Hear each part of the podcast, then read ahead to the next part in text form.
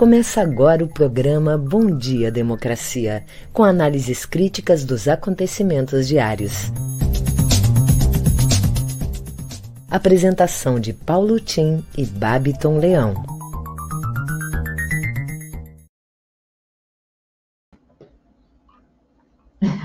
Eita!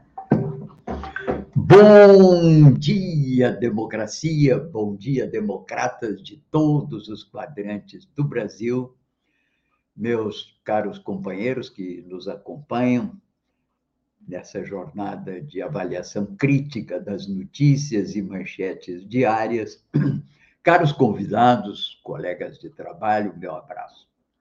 Bem, são oito horas em Brasília, capital da esperança, e aqui nossos renovados apelos pela mobilização de todos os brasileiros progressistas para que consigamos reafirmar um caminho de paz, prosperidade e desenvolvimento para todos os brasileiros sem ódios, no dia 2 de outubro próximo.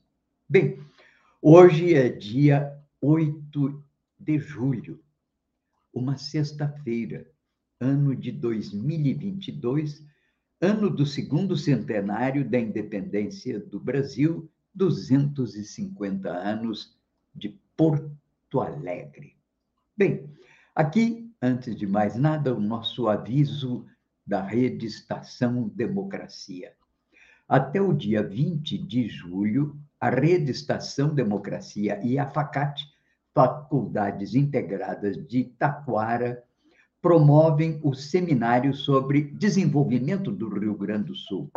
Os temas debatidos pelos palestrantes estão sendo transmitidos pelos canais da Rede e da Facate nas suas respectivas redes sociais. Nesses canais você encontra também toda a programação desse importante seminário. É a terceira edição, terceiro ano, em que a RED realiza esse seminário. Bem, vamos aqui.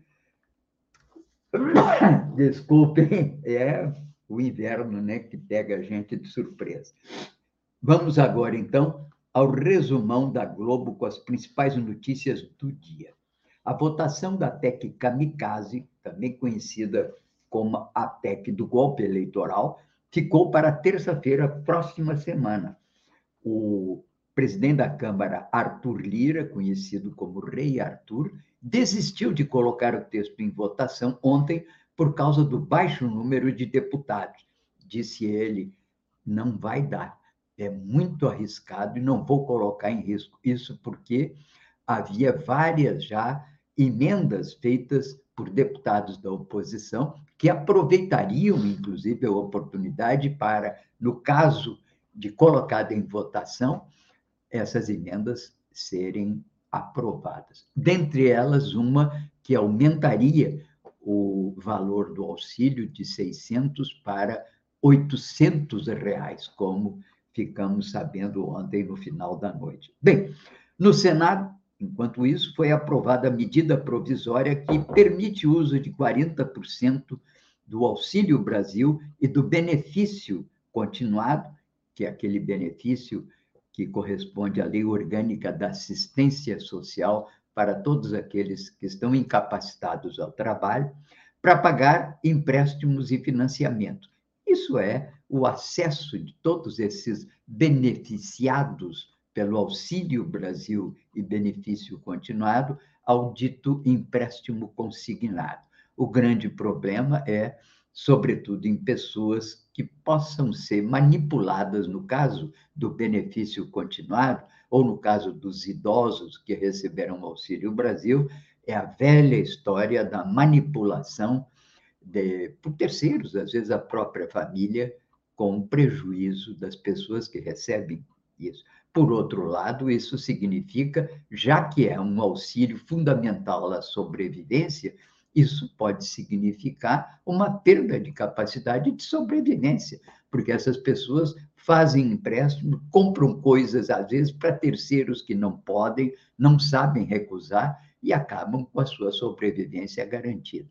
Esse auxílio, não sei, não, acho que não deveria estar aberto esse tipo de operação. Já os aposentados padecem muito com o que virou lá pelas tantas uma praga nas suas famílias. Bem, aqui também notícia internacional. Boris Johnson vai continuar interinamente no poder até que um novo premier seja escolhido no Reino Unido. Hoje de manhã eu li que ele queria prolongar isso até setembro para poder fazer a festa de casamento a expensas do erário público.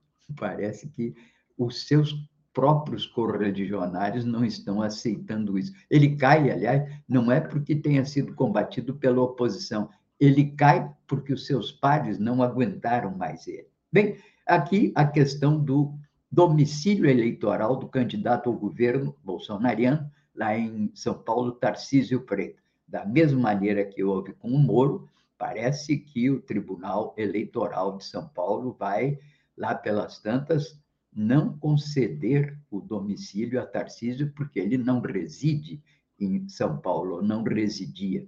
Foi uma escolha de oportunidade, já que não havia um outro candidato. Bom, essas são as principais notícias do Globo hoje. Já voltamos com mais notícias nacionais e internacionais. Vamos passando agora para as manchetes locais com o Babiton. Bom dia, Babiton. Bom dia, democracia. Bom dia, Paulo Tim. Bom dia para toda a nossa audiência. Trago agora algumas das manchetes do dia nacionais aqui para quem está nos acompanhando, iniciando pelo G1. Com baixa presença de deputados, Lira adia votação da PEC Kamikaze. Carro de juiz que mandou prender o ex-ministro Milton Ribeiro é atacado em Brasília. Policial que matou Floyd é condenado a mais, 20, a mais de 20 anos de prisão. Na Folha de São Paulo, bomba caseira atinge ato com Lula em Rio em novo ataque à pré-campanha do petista. Brasil pode ter episódio mais grave do que a invasão no Capitólio, diz Faquin nos Estados Unidos. Na CNN Brasil. Estou procurando ajudar Haddad da melhor forma, diz Marina Silva. Forças Armadas devem permanecer quietinhas em seu canto nas eleições, diz Joaquim Barbosa. Congresso dos Estados Unidos pede relatório com ações das Forças Armadas brasileiras nas eleições. No Estadão, Senador Marco Duval diz que recebeu 50 milhões de reais do orçamento secreto por ter apoiado eleições de Pacheco.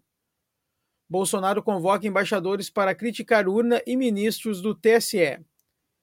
Incentivados por Bolsonaro, militares vão reforçar exposição do TSE e suposta fragilidade das urnas. Jornal Brasil de Fato. Bancos vão analisar o pedido de inclusão do tema assédio sexual na Convenção Coletiva de Trabalho. No nosso Bom Dia Democracia, desse dia 8 de julho, sexta-feira, vamos receber o presidente da CUT-RS, Amarildo Sense, que vem nos trazer a marcha contra a fome, a miséria e o desemprego que ocorrerá neste final de semana. E também o economista, integrante do Comitê em Defesa da Democracia, Volney Picoloto, que vem conversar conosco sobre a proposta do governo federal que propõe compensar estados para produzir, para reduzir, perdão, o ICMS dos combustíveis. As manchetes ficam por aqui. Em seguidinho eu retorno com as notícias locais. É com você, Paulo Tim. Ok. Acaba de ser noticiado também a morte do ex-premier do Japão, Shinzo Abe. Dois tiros foram disparados durante um discurso que ele fazia em campanha eleitoral na cidade de Nara.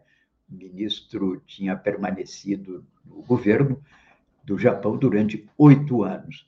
E o suspeito, um ex, o integrante da Marinha do Japão, foi preso e sua espingarda apreendida, e ele disse que sim, que queria matar Shinzo Abe porque discordava de muitas das suas ideias.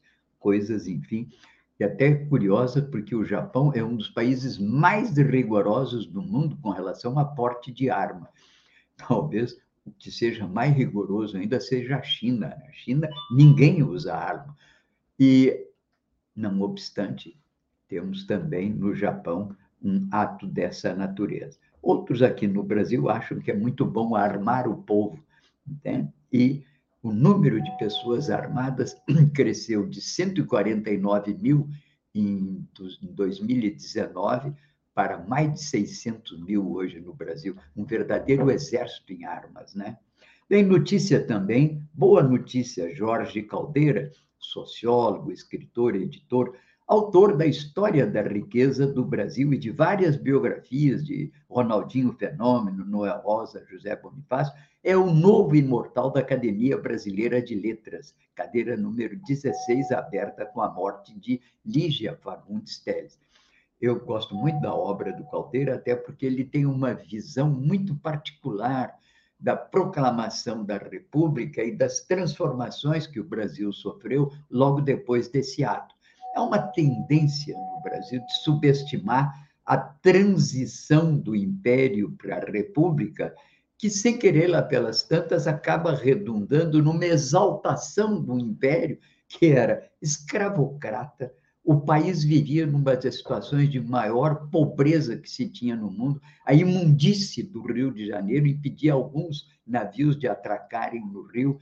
A situação do Brasil na época do Império era lamentada, mas pela forma como foi interpretada a transformação para a República, ela muitas vezes se transforma numa espécie de saudade do Império e isso, naturalmente, não corresponde à realidade. Quem ajudou a colocar isso nos devidos termos foi exatamente Jorge Caldeira, mostrando, inclusive, que, muito embora haja um, um entendimento de que o Brasil sempre foi marcado por aquilo que Caio Prado Júnior chamou da matriz colonial, a grande propriedade monocultural à base de trabalho forçado voltada para o exterior, ele diz que, muito embora essa seja uma marca do Brasil, ela foi acompanhada ao longo da decadência, sobretudo do café. Ele não fala muito no Rio Grande do Sul, que é um paralelo.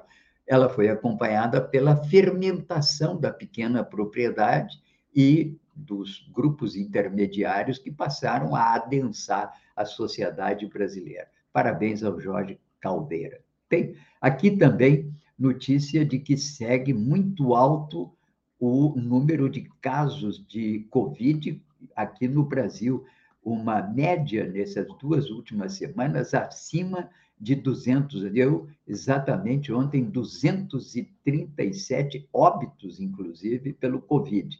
Temos sentido muito isso aqui no litoral, de onde eu estou transmitindo hoje esse programa. O litoral, porque tem uma fluxo muito grande de pessoas, né? até porque por aqui passa a BR-101, é, tem sofrido muito com Covid nesses últimos dias. Bem, a propósito de Covid, os cientistas de Yale relatam um caso curioso, um paciente que há um ano testa Covid, descrito numa pesquisa ainda não publicada, mas que está chamando a atenção dos médicos, como que uma pessoa permanece durante mais de ano, inclusive, com essa positivo por Covid. Notícia também interessante, ontem, grande encontro no Rio de Janeiro do Lula, ratificando o apoio a Freixo. Esteve lá presente com uma, uma, uma, uma, reunião muito grande, com mais de 20 mil pessoas na Cinelândia, também, mais uma vez, essas tentativas de intimidar a população, intimidar a campanha com bombinhas que podem se transformar em coisas mais perigosas à medida que chamamos, chegamos ao, ao, ao dia das eleições. Né? Mas o presidente participou do ato em apoio ao, ao, ao Freixo, chamando a atenção que todos aqueles que votam no Lula devem votar também o Freixo. Isso porque o Freixo não é do PT, e não tem a tradição do PT, mas diz o Lula, estamos aqui integrados na defesa dessa campanha do Freixo a governador do Rio de Janeiro. O curioso no Rio é o companheiro de chapa do Freixo, que é provavelmente já uma visão de longo prazo com vistas ao governo do estado e à prefeitura do Rio. É o César Maia. César Maia, que passou pelo PDT, foi o secretário da Fazenda do Brizola, prefeito do Rio, mas depois ele meio que se desencaminhou pelo centro-direita. Está de volta de abraços e beijos com o Freixo e agora apoiando também o Lula. Notícia importantíssima: na Holanda pequenos produtores em protesto com seus tratores pelas ruas das cidades fizeram jorrar material orgânico de esgoto e, olha, foi uma coisa, e prédios públicos. Isso porque eles estão em campanha contra governos que eles dizem que são comandados pelas elites e pela OTAN e que levam uma série de medidas que os estão prejudicando. No fundo, tem isso uma discussão mais profunda que seria bom um dia a gente parar para conversar com mais ligado, que são as contorções da agenda verde em torno, enfim, dos seus resultados para os camponeses na Europa e algumas áreas rurais. Lembro, inclusive, de um encontro que, certa feita, houve entre um dos líderes camponeses da França e o Lula, e não houve um entendimento muito grande entre os dois. Bem, enquanto isso, vamos agora ver as notícias locais com o Babiton. É contigo, Babiton. Vamos lá, Paulo Tim, trazendo aqui as notícias locais do matinal. Tarifa de lotações aumenta a partir de sábado. Andar de lotação em Porto Alegre vai ficar mais caro. O preço da passagem salta dos atuais R$ 7 para 8 reais a partir do sábado 9. O reajuste era uma reivindicação da Associação dos Transportadores de Passageiros por Lotação, que, per que perdeu adeptos durante a pandemia e tem sofrido com a alta do diesel. Também foi sancionada a lei que autoriza que o valor do transporte seletivo seja, no mínimo, 40% maior do que a tarifa do transporte coletivo por ônibus. O texto original enviado pelo Executivo, como mostrado em reportagem no matinal, reduziu o piso da tarifa, encarecendo apenas 20% em relação aos coletivos. O aumento da passagem é uma tentativa de dar fôlego ao setor, que tem, se visto, tem visto seu lucro encolher não só devido ao preço dos combustíveis, que chegam a consumir 50% do faturamento, como também com a redução do número de linhas. Das 40 que circulavam na capital em 2019, restam apenas 21. TCE suspende venda de ações da Corsã o Tribunal de Contas do Estado determinou que o governo do Rio Grande do Sul deve suspender a oferta pública de ações da Corsã, prevista para ser concluída neste mês. A privatização da companhia de saneamento foi autorizada pela Assembleia em agosto de 2021 e deveria ocorrer por oferta pública inicial de ações. A partir disso, o Estado manteria cerca de 30% das ações da empresa, deixando de ser acionista controlador para se tornar acionista de referência. É possível que a companhia encontre uma maneira de manter o processo, mas qualquer medida deve comprometer o objetivo de fazer a oferta ainda em julho. Porto Alegre pode receber sinal 5G ainda em julho. A implementação da tecnologia 5G pode ser antecipada em Porto Alegre. Inicialmente prevista para o fim de agosto, a frequência 5G pode ser liberada a partir de 20 de julho na capital gaúcha, caso sejam atendidas as condições necessárias. Aspas. Porto Alegre está pronta. Se comprometeram ainda este mês a liberar o sinal. Se a operadora disponibilizar e o celular estiver habilitado, o sinal vai ter, assegura o secretário do Meio Ambiente, Urbanismo e Sustentabilidade, Germano Breno. Para garantir a qualidade do sinal, a Prefeitura reformulou a legislação do licenciamento para a instalação de antenas. As notícias locais ficam por aqui. Em seguida, eu retorno com uma dica para a nossa audiência. É com você, Paulo Tim. Ok, Babiton. Perfeito, muito obrigado. E me chamou muito a atenção, e até o Babiton é, falou aí, né, uma notícia de que o Congresso dos Estados Unidos pode cortar apoio de defesa ao Brasil caso militares apoiem golpe.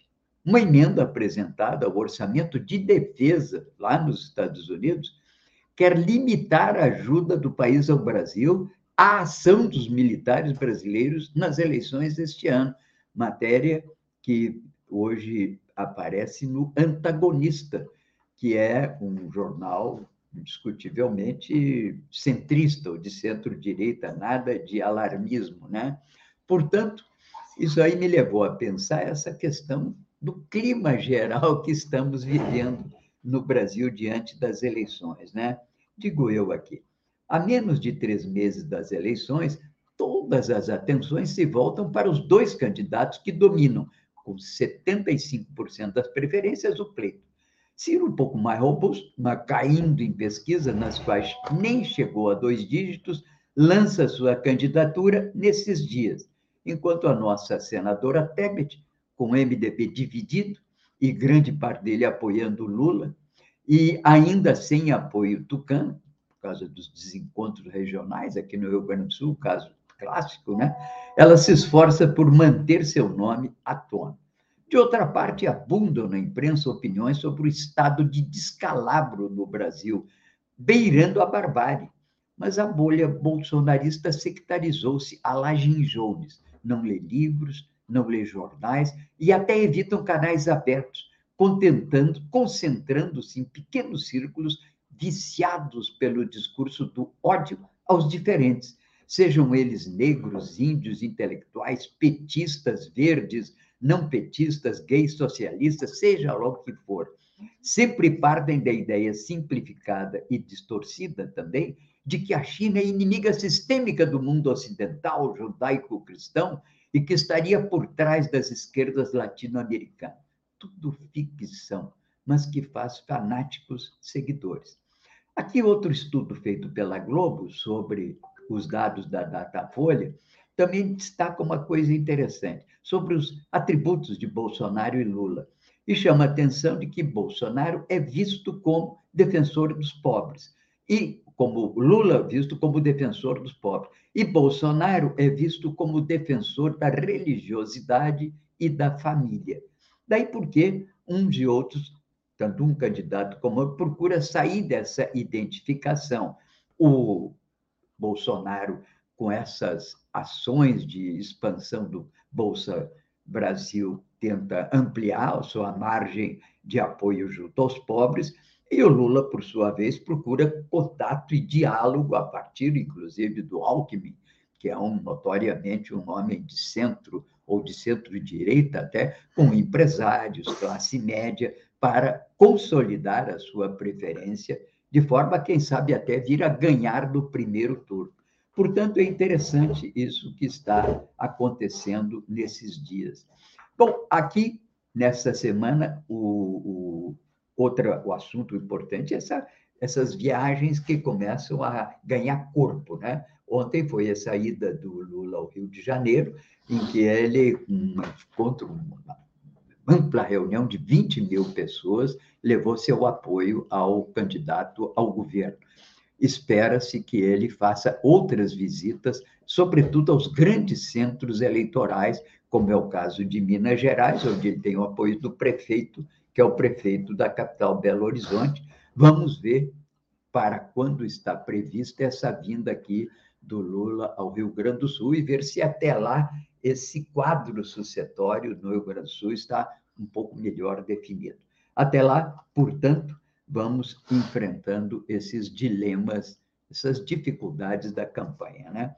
Bom, Bapiton, vamos então agora a dica do dia aí contigo. Vamos lá, Pauludinho, vamos trazer aqui uma dica que vai acontecer no sábado e que é com uma nossa conhecida aqui, Baile das Letrinhas, é o livro infantil da Débora Finocchiaro, a voz aqui das vinhetas da Rede, nossa parceira que já teve inúmeros programas aqui na Rede e agora está um pouco ausente com a sua programação devido à sua agenda. A Débora vai lançar então o seu primeiro livro infantil, Baile das Letrinhas, no sábado na Casa de Cultura Mário Quintana. As atividades se iniciam às 15 horas e ocupam o saguão do quinto andar no Espaço Oliveira Silveira e depois seguem na Biblioteca Lucília Mincer. Além da apresentação do livrinho, com contação de história e performance da atriz e escritora, a tarde de brincadeiras terá pinturas orientadas por Karen Paiva e brincadeiras de roda, estátua 66 Lua 123 e outras, conduzidas por Júlia Ludwig. E ainda a visita à biblioteca e autógrafos da obra. Então, você pode também acompanhar no debrafinocchiaro.com.br, no site da artista, o lançamento do Baile das Letrinhas, aí com a nossa parceira aqui, companheira também da rede, Débora Finocchiaro. A dica do dia fica por aqui, Paulotinho, e volto com você. Esqueça. Bom, aqui voltamos ao Bom Dia Democracia. E como artigo do dia, como sempre fazemos aqui na sexta-feira, nós passamos aqui as notícias do Pacto pela Democracia, que é uma ONG que acompanha todas as iniciativas, atos, projetos de lei, eventos, enfim, que marcam essa luta pelos direitos humanos e democracia no Brasil. E aqui informa que plataformas e desinformação. Em visita ao Brasil, Francis Haugen, ex-funcionária do Facebook, que denunciou essa empresa ao Senado americano, declarou que a plataforma não prioriza o Brasil em suas ações de combate à desinformação nesse período eleitoral. Além de participar de uma conversa com organizações da sociedade civil, a especialista em algoritmos esteve em uma audiência pública na Câmara dos Deputados. Todo o esforço para o combate à fake news é fundamental. E, lamentavelmente, está aí o depoimento da Frances Haugen, o Facebook não está colaborando. Também, outra notícia do Pacto pela Democracia diz que, em reunião com o presidente do Supremo, Luiz Fux, o presidente da Câmara dos Deputados, Arthur Lira, reafirmou o compromisso do parlamento com a democracia e o resultado das urnas nessas eleições. Vamos ver, né? O Tribunal Superior Eleitoral divulgou também o teto de gastos para as campanhas desse ano. Esse ano, os candidatos à presidência podem gastar até 88 milhões de reais no primeiro turno. Um bom dinheirinho, 88 milhões. Portanto, esse é o teto fixado pelo Tribunal Superior Eleitoral. Esse valor foi reajustado em 26% das últimas eleições. Bem, ataque às urnas. O general Braga Neto, pré-candidato a vice com Bolsonaro, defendeu em evento da Federação das Indústrias do Rio que não haverá eleições se os votos não forem auditáveis. Quem é Braga Neto para impor condições ao processo eleitoral? Diz aqui a matéria conteúdos com notícias falsas sobre o funcionamento de uma urna eletrônica foram já desmentidos pelo projeto Comprova. E esse artigo trata de como o instrumento possibilitou o voto de analfabetos no Brasil, um dos diversos avanços que foram possibilitados com o sistema eletrônico de votação. Continua o bolsonarismo, não é, denunciando as urnas eletrônicas para ter um motivo que já é quase certo que vão perder, estão correndo atrás da máquina, estão tentando naturalmente fazer que nem o Trump, né? Eu que nem o Boris Johnson. É, daqui não saio, daqui ninguém me tira. Não vai ter para vocês. Vão perder nas urnas, o que ganhar vai tomar posse e vai governar. Foi assim na época do Juscelino o líder da oposição, Carlos Lacerda, costumava dizer: não vai ser candidato, ele foi. Aí dizia: não vai ganhar, ele ganhou. Daí disse: ele não vai tomar posse.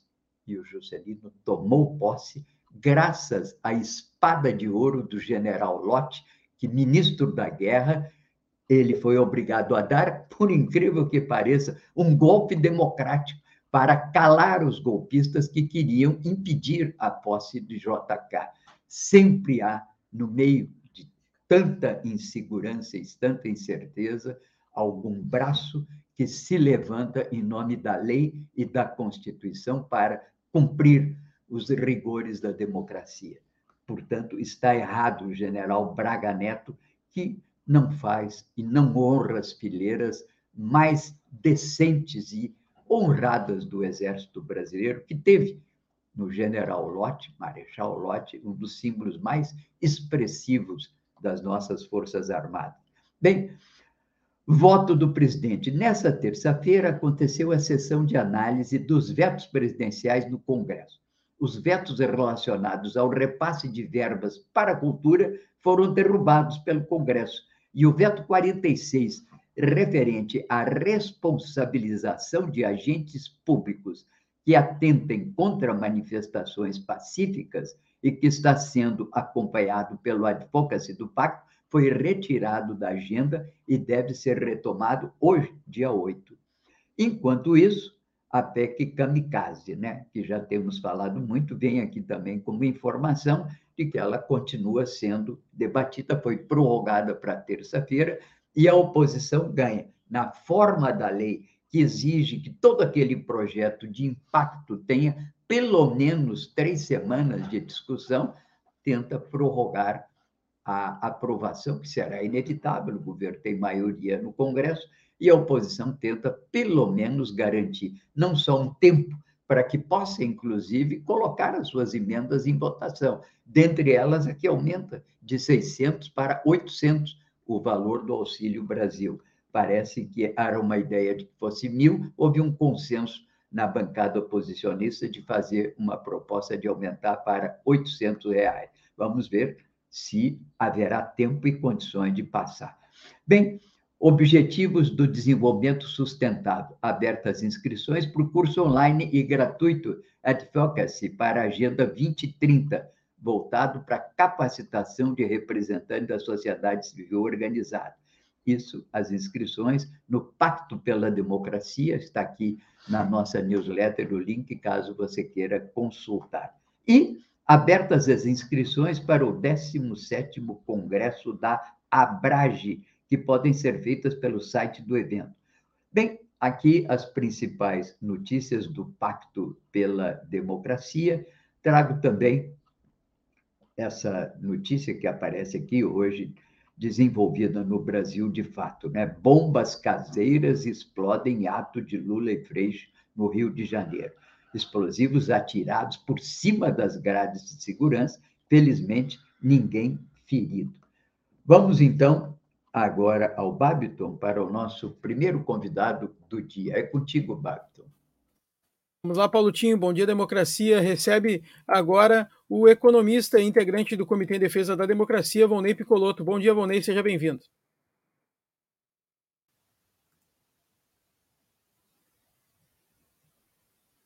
Bom dia, Volney.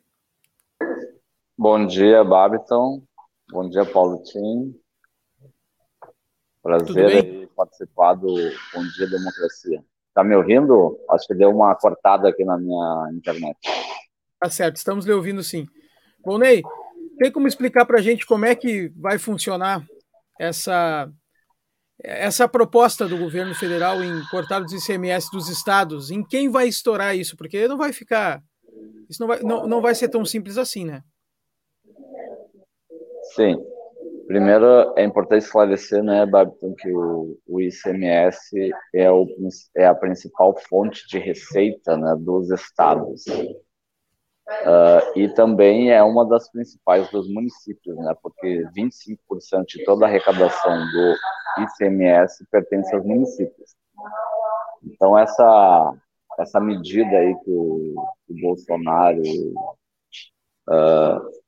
está uh, mandou né, para o Congresso para redução dos preços dos combustíveis, é, é, ela veio depois de uma interpretação né, do, do, Supremo, né, que tornou alguns serviços essenciais, né, como o fornecimento de combustíveis, energia elétrica, telecomunicações, e no caso aqui do Rio Grande do Sul, uh, gasolina, energia elétrica e uh, telefonia, internet, elas tinham uma alíquota de 25%, né? Então, a partir dessa interpretação do Supremo, teria que baixar para a alíquota básica de 17%.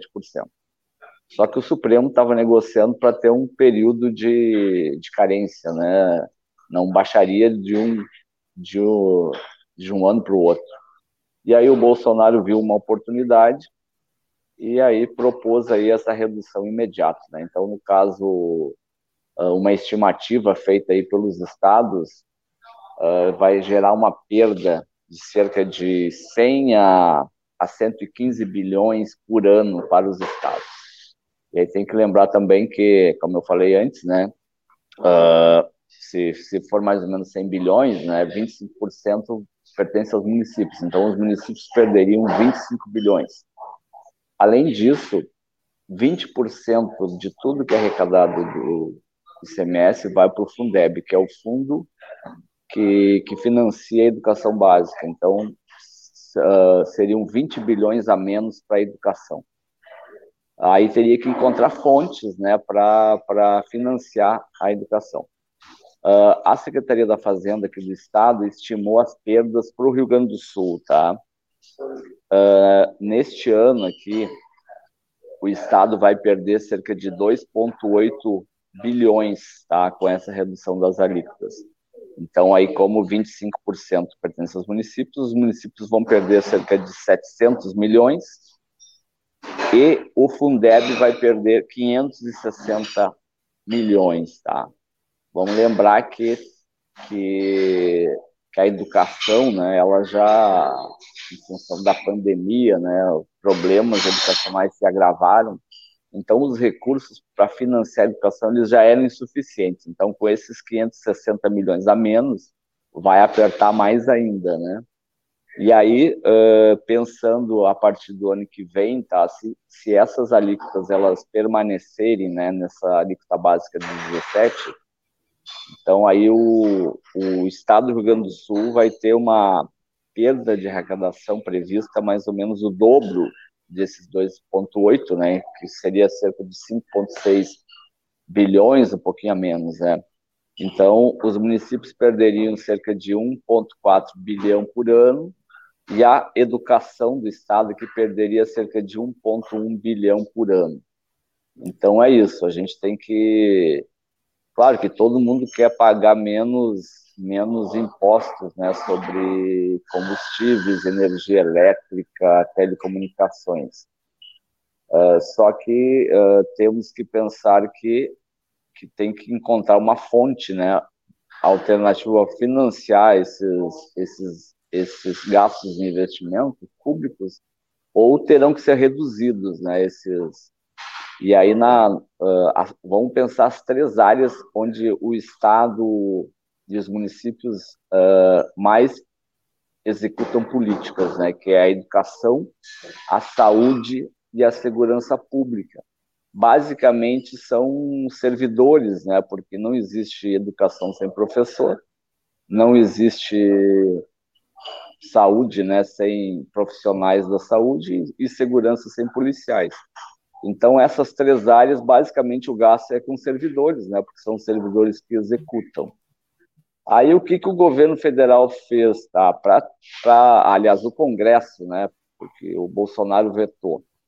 Aí, o Congresso negociou lá para aprovar um fundo para compensar esses estados, né, de um fundo de cerca de 30 bilhões, né? Então assim, uma perda de 30, aliás, uma perda de 100 bilhões estimado para todos os estados, os estados seriam compensados em 30, né? Também a conta não fecha. E mesmo assim o Bolsonaro vetou, né, essa compensação. Eu acho que o Congresso vai, vai derrubar esse, esse veto do, do Bolsonaro e, e aí esses 30 bilhões aí serão serão distribuídos para os estados de acordo com o tamanho da população e outros critérios utilizados. Certo. Bom, Valnei, uh, eu tenho um minuto só, se tu puder só me explicar rapidamente e, e como é que o governo vai fazer para repor essas perdas, o governo estadual. É, o, este ano, como a arrecadação do Estado aí acabou, acabou uh, crescendo, né, muito em função, vamos lembrar que estamos num período de inflação muito alta. A inflação ela está já há meses em dois dígitos, então isso faz com que o chamado imposto inflacionário ajude a aumentar as receitas públicas, tá? E também o Estado aí, uh, os servidores vivem um arroxo salarial aí há quase oito anos, né? Com uma inflação alta, então isso diminuiu, né? Os, uh, diminuiu o gasto do Estado com a folha de pagamento. O Estado também fez uma reforma previdenciária e administrativa, então reduziu o gasto com o pessoal. Então o Estado fez caixa nos últimos uh, tempos, então ele está conseguindo fechar, teve receita de privatizações também. Então ele vai conseguir fechar as contas esse ano muito em função dessas, dessas, dessas receitas. Só que a partir do ano que vem, essas receitas não. E, e outra também, o Estado não está pagando a dívida com a União, né? Só que a partir do ano que vem ele volta a pagar a dívida, essas receitas elas já começam a diminuir, né? Essas receitas com, com uh, gerado por esses fatores que eu, que eu citei. E se a inflação diminuir, o imposto inflacionário diminui, né? Então, a partir do ano que vem, provavelmente a situação será bem complicada para os estados e municípios aqui no Rio Grande do Sul. Certo. Muito obrigado, Valnei, pela sua disponibilidade para nos atender nessa sexta-feira. Um ótimo dia, um bom final de semana. Obrigado, sempre é um prazer participar aí do Bom Dia. Até a próxima. Paulo Tim, volto com você em seguidinho aqui, já retorno com o presidente da CUT-RS, Amarildo Sense. Ok, rapidinho, sempre trago aqui para vocês uma, um elenco de matérias de formadores de opinião, tanto da mídia corporativa quanto dos portais alternativos, né? Da mídia corporativa, o Merval Pereira, do Globo, verdadeiro porta-voz, né, virtual porta-voz da Globo, fala sobre ciência e eleições, preocupações generalizadas em todo o ambiente científico universitário do país, com os cortes de recursos para as universidades, institutos e fundações de pesquisa. Malu Gaspar diz: é a eleição estúpido. Luiz Carlos Azedo, um dos principais jornalistas políticos do país, dos diários associados, fala no seu artigo A Insensatez e o Efeito Manada. William Vac, que agora está na CNN, diz que ele foi engolido pelos fatos. Adriana Fernandes fala que o velho novo Bolsa Família. Na verdade, esse programa do Auxílio Brasil é um Bolsa Família piorado porque ele é um dinheiro de helicóptero que cai sobre o. Ainda bem que cai alguma coisa no bolso de famílias necessitadas, mas deixa de ser, como diz Tereza Campelo, que foi uma das defensoras, ministra é, do governo petista, ela mostra que o Bolsa Família era um programa de Estado com articulações de proteção à família na escola, na saúde, e esse auxílio, que é o estilo desse governo Bolsonaro é uma tentativa de compra de votos. Não há um programa de Estado subjacente ao programa. É colocar um dinheiro na bolsa das pessoas. Não tem acompanhamento, não tem avaliação, não se sabe direito e não tem, sobretudo, concurso de prefeituras e de todo um sistema político que ajudava a aperfeiçoar o sistema. É direto do Palácio do Planalto para o bolso de pessoas necessitadas, na tentativa que agora se consolida com a PEC Kamikaze, com a tentativa de elevar o bolsa, o Auxílio Brasil para 600 reais. De qualquer maneira, destaco nisso, mas nós vamos voltar adiante, o artigo de Maria Cristina Fernandes, e ela destaca: Bolsonaro está com viés de alta e já há sinais amarelos soando no PT, que podem avermelhar, que significa um inequívoco uma possibilidade de avanço do Bolsonaro no Nordeste e em alguns outros redutos que são redutos favoráveis à eleição do Lula. Bem, volto para ti então, o Babiton. Obrigado, Paulo Tim. Vamos agora receber o presidente da CUT Rio Grande do Sul, Marido Sense. Bom dia, presidente. Seja bem-vindo. Bom dia, Babiton. Bom dia, Tim. Estamos aqui convocando a, a população em geral para a gente fazer um dia, um dia de marcha contra a fome, a miséria, o desemprego. Tudo muito caro. Tem culpado, sim. E deixo desde pronto essa convocação para que todas e todos estejamos amanhã, às 14 horas, ali no Largo Glênio Pérez e a gente fazer uma caminhada. Nós vamos fazer uma marcha, não vamos, vamos, não vamos caminhar com carro de som. Nós estamos chamando as pessoas para levarem uma panela, um, né, um, uma frigideira, alguma coisa que possa mostrar, simbolizar a falta que está fazendo um prato de comida, uma a renda, uma condição melhor para que o povo brasileiro possa se bem se alimentar e ter um mínimo de dignidade. Então, eu abro, Babiton e Tim, esse, essa minha fala já falando diretamente do assunto. O povo não aguenta mais, nós estamos com uma inflação que corrói os salários das pessoas empregadas, um custo de vida na estratosfera, se não bastasse, agora a Equatorial que comprou a CE está passando nas comunidades mais pobres e cortando a luz porque não tiveram condições de, de pagar em dia a conta da luz. E ontem nós estivemos aqui num, num bairro da entrada da cidade aqui da Farrapos. Eles fizeram ali, a empresa fez um mutirão cortando a energia de centenas de, de unidades familiares. E estamos rapidamente se desagregando, voltando para o mapa da fome, já estamos, e ampliando o número de pessoas que ficam aí expostas à insegurança alimentar e nutricional. E por isso, todos nós, as centrais sindicais, os movimentos sociais, igrejas, partidos de esquerda, estamos convidando, convocando para que a gente faça uma marcha amanhã denunciando essa pouca vergonha que é esse governo federal e o governo estadual que se alia a essas políticas e não tem nenhuma, nenhuma política, não só para distribuir um, né, um auxílio emergencial, que é essa barbaridade que fizeram no Congresso Nacional, e estão discutindo, senão ter uma política de inclusão real das pessoas no mundo do trabalho, com renda, com salário e, e controle da inflação até porque o que boa parte dessa inflação é gerada por, por preços que o governo brasileiro, o Estado brasileiro tinha que administrar e não deixar solto, como está o preço do combustível, da energia né, e da cesta básica.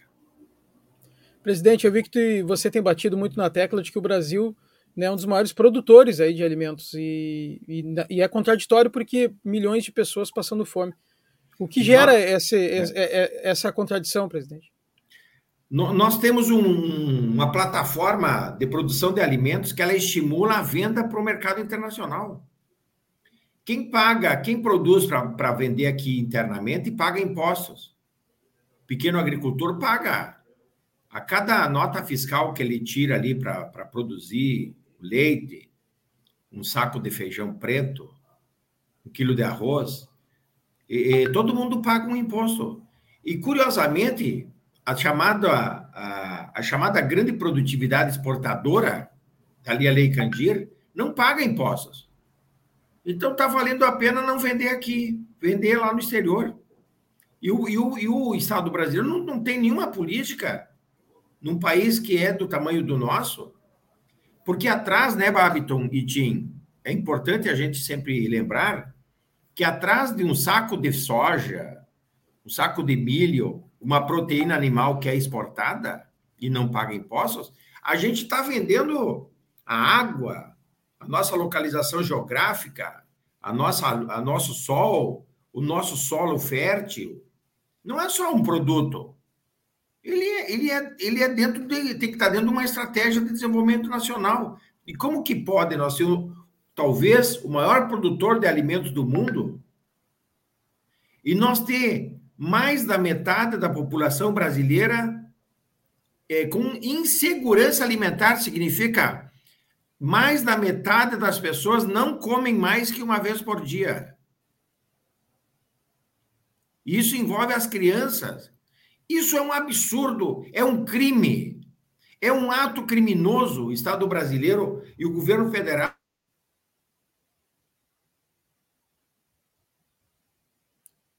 Acho que o sinal do presidente deu uma travada.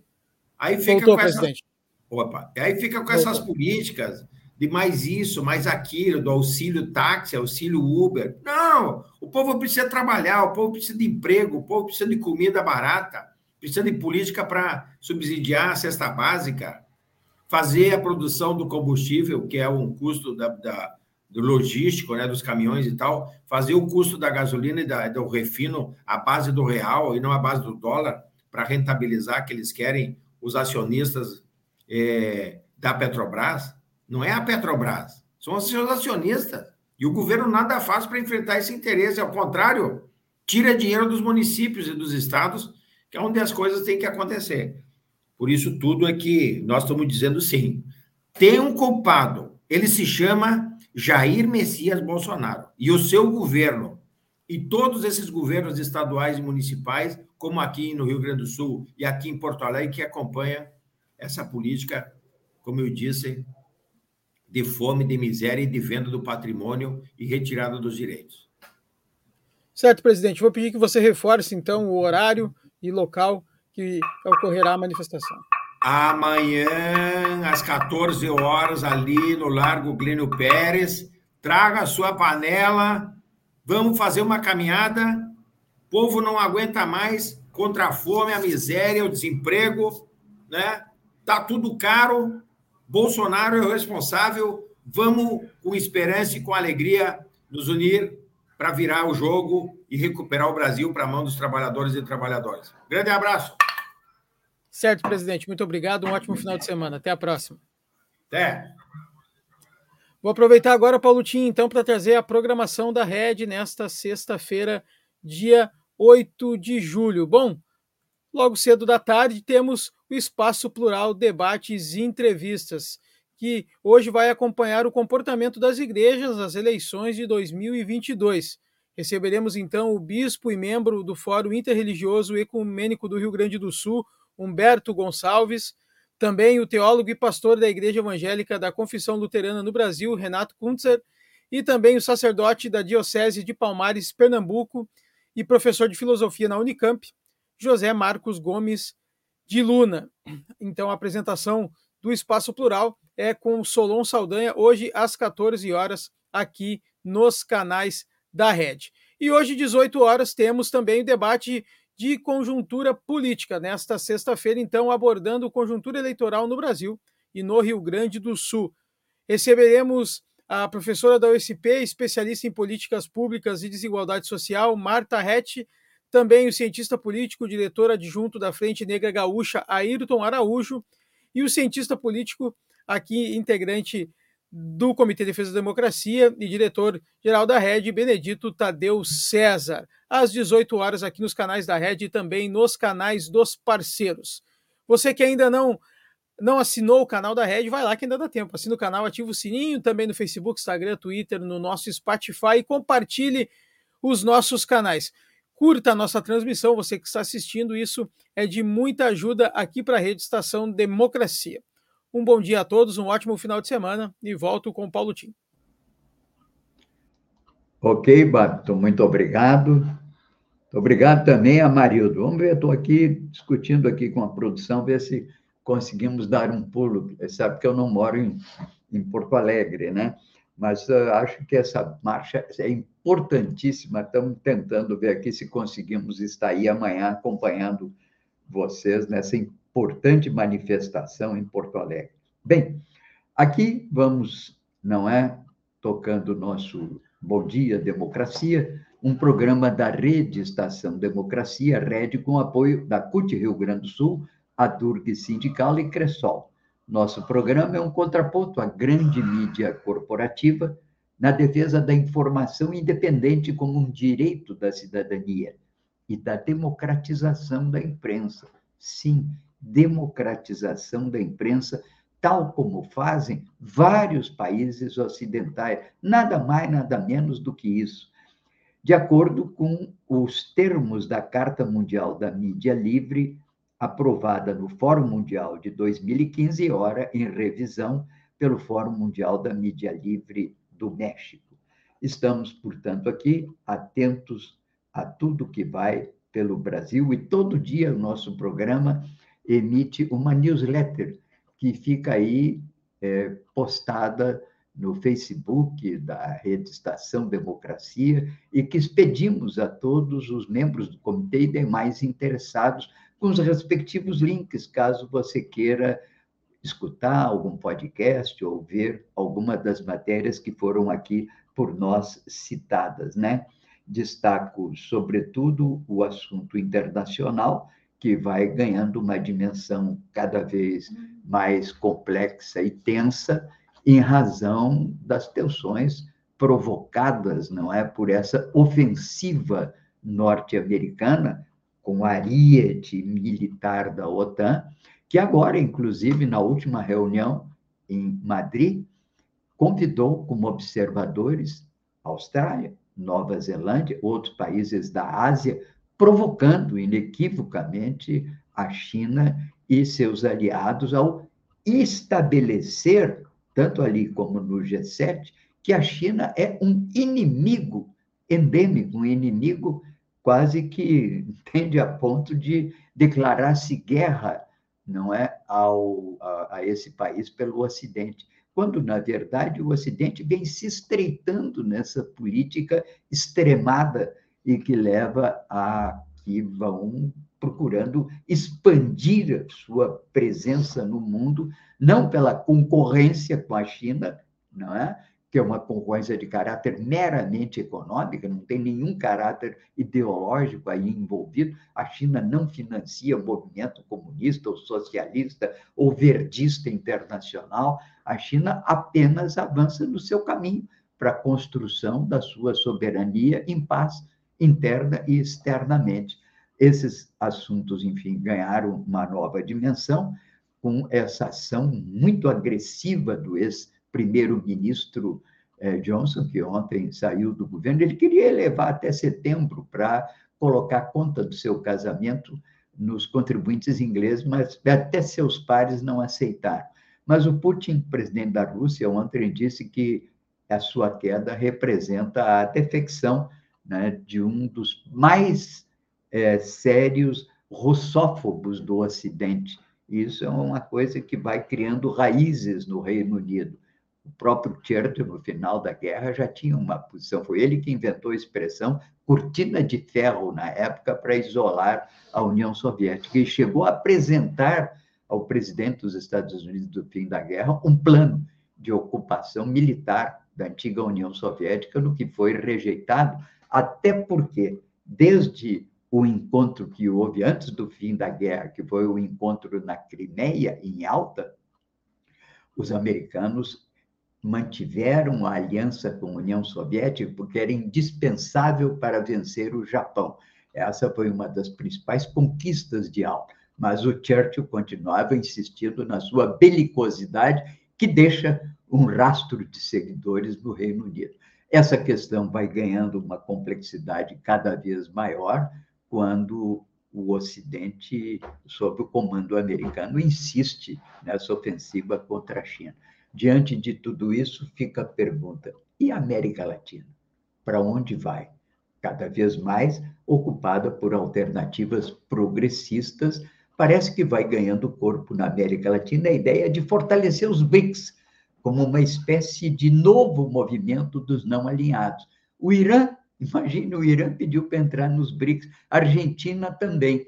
Acho que vai se consolidando o BRICS como uma espécie de não alinhados, ou seja, evitando um confronto da América Latina com o Ocidente e evitando, claro, um alinhamento incondicional à China. Pode ser que seja um dos caminhos que, lá pelas tantas, um governo democrático no Brasil opte no sentido de participar mais ativamente da formulação desse bloco que permita abrir brechas para o desenvolvimento e a consolidação da democracia entre nós. Bem, vamos ficando por aqui, lembrando que há uma programação farta no Centro Cultural Mário Quintana para o fim de semana, com belos filmes agora a partir de hoje, não é? Sentinela do Sul, Golias, é, amanhã Peter von Kant, um herói entre Rosas no domingo, esperando Bojangles na terça-feira que vem, dia 12, um pequeno grande plano com direção do Luiz Garrel, com Lionel Bray, Letícia Casta, Joseph Engel. E O Acontecimento, direção eh, francesa de Audrey Divan, com Ana Maria Bartolomei. Semana que vem também, muito bom, recomendo Jovens Amantes, Eugène Zaman, com direção de Karine Tardier. Bem, vamos ficando por aqui, desejando a todos um belo fim de semana, embora parece que com um pouco de chuva e frio. Todos presentes amanhã, duas da tarde, de, no, no, de frente ao mercado, no Largo Glênio Pérez, saudoso e querido Glênio Pérez, e vamos marcar a nossa posição contra o bolsonarismo, todos pela democracia e pela recuperação de um desenvolvimento com soberania e com integração de todos os brasileiros. Até segunda-feira, com Bom Dia Democracia, novamente às 8 horas. Até lá.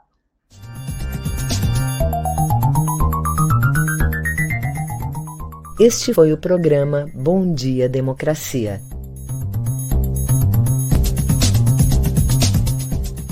Nos encontramos na segunda-feira às 8 horas.